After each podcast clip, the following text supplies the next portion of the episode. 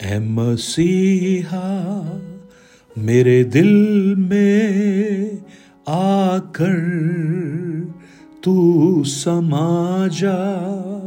इस दिल में समा कर घर अपना तू बना जा, कि मैं तुझ में होकर आराधना करूँ। अपने जीवन में सदा तेरी इच्छा को पूरी करूँ। ए मसीहा, मेरे दिल में आकर तू समा जा। Good morning praise the lord दिन की शुरुआत परमेश्वर के वचन के साथ। मैं पास्टर राजकुमार, एक बार फिर आप सब प्रिय भाई बहनों का इस वचन मनन में स्वागत करता हूँ। आज ये मैसेज आपको थोड़ा देरी से मिल रहा है। मेरे छोटे बेटे का आज ग्रेजुएशन था, वो ट्वेल्थ में है, उसका नाम ऑस्टिन है। आप उसके लिए प्रार्थना कीजिए। तो हम उस ग्रेजुएशन में जाकर, और चूँकि फास्टिंग प्रेयर भी चल रहा है मैं विलंब हुआ, इसलिए मैंने ये नहीं कहा कि दिन की शुरुआत परमेश्वर के वचन के साथ। परमेश्वर इन वचनों के द्वारा भी आपको आशीषित कर रहा है, मैं विश्वास करता हूँ। आज दोपहर ज़रूर है, लेकिन वचन वही परमेश्वर का है, और मैं वही राजकुमार हूँ, और आप सुनने वाले कुछ नए भाई बहन भी हो सकते हैं। आज मैं आपका ध्यान एक ऐसे विषय की ओर लाना चाहूँगा, जो कई बार हमारे जीवन में होते हुए भी हम समझ नहीं पाते। और विश्वासियों का पिता कहलाने वाला अब्राम उसे नहीं समझ पाया। उत्पत्ति की पुस्तक बारह अध्याय। उसके एक वचन को जब हम देखेंगे, वहाँ पर हम पढ़ते हैं, यहोवा ने अब्राम से कहा, अपने देश और अपनी जन्मभूमि और अपने पिता के घर को छोड़कर उस देश में चला जा, जो मैं तुझे दिखाऊँगा। एक बुलाहट अब्राहम की। परमेश्वर अब्राहम को बुला रहा है। और अब्राहम कहता है कि मैं तुझे आशीष दूँगा। उस भाग को जब आप पढ़ेंगे तो एक जाति की उद्भव हो रहा है। परमेश्वर कहता है, मैं तुझे आशीष दूँगा, मैं तेरा नाम बड़ा करूँगा, और तू आशीष का मूल होगा। जो तुझे आशीर्वाद दे, उन्हें मैं आशीष दूँगा। और जो तुझे कोसे, उसे मैं श्राप दूँगा। और भूमंडल के सारे कुल तेरे द्वारा आशीष पाएँगे। अब परमेश्वर ने अब्राहम को क्यों चुना? अब्राहम को क्यों चुना यह नहीं मालूम। क्योंकि मूसा कहता है, परमेश्वर के वचन में, मैं जिस पर चाहूँ, उस पर दया दिखाऊँ। जिस पर चाहूँ, उस पर अपनी करुणा को प्रकट करूँ। परमेश्वर ने अब्राहम को चुन लिया। और एक बहुत बड़ा वायदा परमेश्वर ने अब्राहम को दिया। परंतु उस वायदे की पूर्तिकरण के लिए अब्राहम को अपना देश, अपनी जन्मभूमि और अपने पिता के घर को छोड़कर उस देश में जाना था जो परमेश्वर उसे दिखाना चाहता था। हम यही सोचते हैं कि परमेश्वर ने इस बुलाहट को अब्राहम के जीवन में यहाँ दिया। लेकिन वास्तव में जब हम देखेंगे तो अब्राम की बुलाहट यहाँ नहीं हुई थी। अभी अब्राम हारान में है।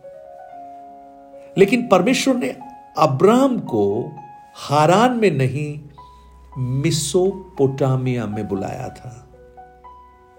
और अगर प्रेरितों की पुस्तक सात अध्याय को जब स्टेफानोस की उस जब अब्राहम की बुलाहट मिसोपोटामिया में हुई थी। और प्रेरितों की पुस्तक सात अध्याय में हम इस बात को देख पाएँगे। उसका दूसरा और तीसरा वचन। उसने कहा, हे भाइयों और पितरों, सुनो। हमारा पिता इब्राहिम हारान में बसने से पहले जब मिसुपुटामिया में था तो तेजो में परमेश्वर ने उसे दर्शन दिया। और उससे कहा, तू अपने देश और अपने कुटुंब से निकलकर उस देश को चला जा, जिसे मैं तुझे दिखाऊँगा। मैं आपका ध्यान लाना चाहूँगा अब्राहम की उस आज्ञाकारिता पर। और वास्तव में वो आज्ञाकारिता जब अब्राहम के जीवन में होनी थी, तब नहीं हुई। अब्राहम ने जब पहली बार उस परमेश्वर की बुलाहट को सुना, वो मिसोपोटामिया में था। ऊर देश में था। और ग्यारहवा अध्याय, उसके इकतीस, बत्तीस वचन को और अच्छी तरह से हम पढ़ सकते हैं। और तेरा अपना पुत्र अब्राम और अपना पोता लूत, जो हारान का पुत्र था, और अपनी बहु सारे और जो उसके पुत्र अब्राम की पत्नी थी, उन सबों को लेकर कस्तियों के ऊर नगर से निकलकर कनान देश जाने को चला, पर हारान नाम देश में पहुंचकर वहीं रहने लगा। परमेश्वर ने अब्राम को बुलाया था, लेकिन अब्राम अपने पिता के साथ है, परिवार के साथ है, और कनान पहुँचने की बजाय हारान में स्थापित हो गया। और जब तेरह दो सौ पाँच वर्ष का हुआ, तब वह हारान देश में मर गया। और जब हारान देश में तेरह की मृत्यु हुई, तब परमेश्वर की बुलाहट एक बार फिर अब्राम के जीवन में प्रकट हुई। मेरा जो विषय है पार्शियल ओबीडियंस पूरी आज्ञाकारिता नहीं, लेकिन थोड़ी आज्ञाकारिता। और उस वजह से परमेश्वर की आशीषों को अब्राम ने पोस्टपोन कर दिया। कई सालों को उसने गंवा दिया। प्रियो, हमारे जीवन में भी कई बार जो आज्ञा परमेश्वर देता है, उसका कुछ पार्ट हम पूरा कर लेते हैं। और हमें लगता है कि हमने आज्ञा मान ली है, लेकिन वास्तव में ब्लसिंग आशीषें तभी हैं जब पूर्ण आज्ञाकारिता में हम चलें। और इसीलिए जब हारान में तेरह की जब मृत्यु हुई, तब यहोवा फिर से अब्राम को बुला रहा है। और पता है वो क्या कहता है? अपना देश, अपनी जन्मभूमि और अपने पिता के घर को छोड़कर उस देश में जा जो मैं तुझे दिखाऊँगा। और जब तू वो करेगा, मैं तुझे एक बड़ी जाति बनाऊँगा, तुझे आशीष दूँगा, तेरा नाम बड़ा करूँगा, तू आशीष का मूल होगा। वास्तव में ये सब अब्राहम हासिल कर चुका होना चाहिए था। लेकिन चूँकि अब्राहम ने अपने पिता के घर को नहीं छोड़ा, पिता के साथ स्थापित हो गया, उनके घर में स्थापित हो गया, अब्राहम को फिर से परमेश्वर ने बुलाया। और इस बार जब अब्राहम ने परमेश्वर की पूर्ण आज्ञाकारिता में होकर सब कुछ छोड़कर चौथे वचन में लिखा है, यहोवा के इस वचन के अनुसार अब्राहम चला। अब्राहम निकल पड़ा और आप अब्राहम के जीवन को आप अगर पढ़ेंगे, इस यात्रा के बाद कभी भी अब्राहम ने घर नहीं बनाया।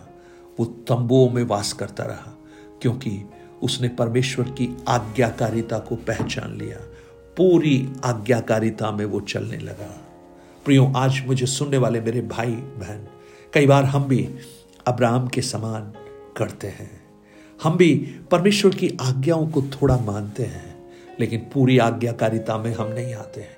लेकिन परमेश्वर हमसे चाहता है कि हम पूरी आज्ञाकारिता में आ जाएँ। एक और खूबसूरत बात आपको दिखाई देगी।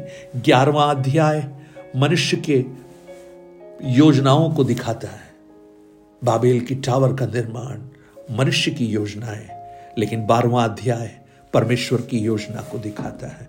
और उस परमेश्वर की योजना को पूरा करने के लिए एक अब्राम की आवश्यकता है।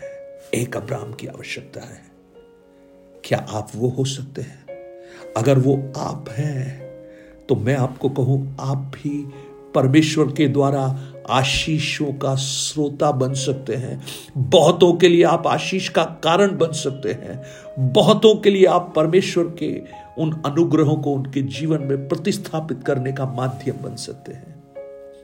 पार्शियल ओबीडियंस अगर आप पहले शामूल की पुस्तक पंद्रह अध्याय को पढ़ेंगे, वहाँ पर भी शाउल के जीवन में ऐसी ही एक आज्ञाकारिता को देखते हैं।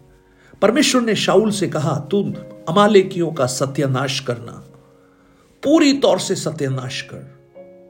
परंतु जब शाउल उनसे युद्ध कर रहा था तो वहाँ के लोगों ने, प्रजा के लोगों ने भेड़ बकरियों, गाय बैलों और सत्यानाश होने की उत्तम उत्तम वस्तुओं को परमेश्वर के लिए बलि चढ़ाने को ले आए और उनके राजा आगाग को भी उन्होंने नहीं मारा।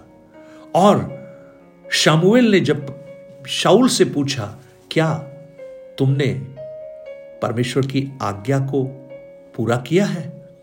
तब शाउल ने कहा, हाँ, बिल्कुल किया है। और जैसे ही उसने ये कहा तो अचानक गाय बैलों का बम्बाना और रंबाना सुनाई दिया। और उसने शाउल से पूछा, ये कौन है? ये कहाँ से आवाज़ें आ रही हैं? तब शाउल कह रहा है वे तो अमालेकियों के यहाँ से आए हैं। वचन पंद्रह, पहला शामुल पंद्रह, अध्याय पंद्रह वचन। अर्थात प्रजा के लोगों ने अच्छी से अच्छी भेड़ बकरियों और गाय बैलों को तेरे परमेश्वर यहोवा के लिए बलि करने को छोड़ दिया है। बाकी सबको हमने सत्यानाश कर दिया। शाउल को शमुएल ने कहा, ठहर जा। यह बात जो यहोवा ने आज रात को मुझसे कही थी, वह मैं तुझको बताता हूँ। और वहाँ से शाउल का पतन शुरू हो गया। अधूरी आज्ञाकारी था। प्रियो, आज इस वचन को जब आप सुन रहे हैं, प्रभु चाहता है कंप्लीट ओबीडियंस संपूर्ण आज्ञाकारिता कुछ वचनों को माना, कुछ को नहीं माना। No no no no no अगर आप वास्तव में संपूर्ण रीति से उसके वचन की आज्ञाकारिता में आप चलेंगे तो अब्राहम को जो वायदा परमेश्वर ने दिया है, वो आपके लिए भी हो सकता है। आपको वो आशीष देगा। आपका नाम बड़ा करेगा और आप आशीष का मूल हो जाएँगे। आज मेरी प्रार्थना है, ये वचन आपके जीवन को आशीषित करे, प्रभावित करे और आप इस पर ध्यान दें। जीवन में कहीं अधूरा आज्ञाकारिता है तो विश्वास के साथ आज एक निर्णय लें कि मैं पूर्ण आज्ञाकारिता में आगे बढ़ूँगा, आगे बढ़ूँगी। प्रभु, इन वचनों से आपको आशीषित करे। स्वर्गीय पिता, आज इन वचन को सुनने के लिए आपने हमें अनुग्रह दिया। और इन वचनों को सुनने वाले मेरे भाई बहनों के जीवन में आप अपने आशीषों को प्रकट करना। धन्यवाद करते हैं प्रभु। पूर्ण आज्ञाकारिता में हम आगे बढ़ सके और आपकी महिमा को, आपकी आशीषों को हम हमारे जीवनों में देख सके। यशु के नाम से। Amen amen. Nine eight two nine zero three seven eight three seven पर आप अपने प्रार्थना निवेदन और गवाहियों को हमसे शेयर कीजिए। हम आपके लिए प्रार्थना करेंगे और परमेश्वर के अनुग्रह में इन वचनों को आप तक पहुंचाते रहेंगे। और अगर आप आशीषित हैं, इन वचनों को औरों तक भी पहुंचाइए, जिससे वो भी आशीष को प्राप्त कर सकें। Blessed day God bless you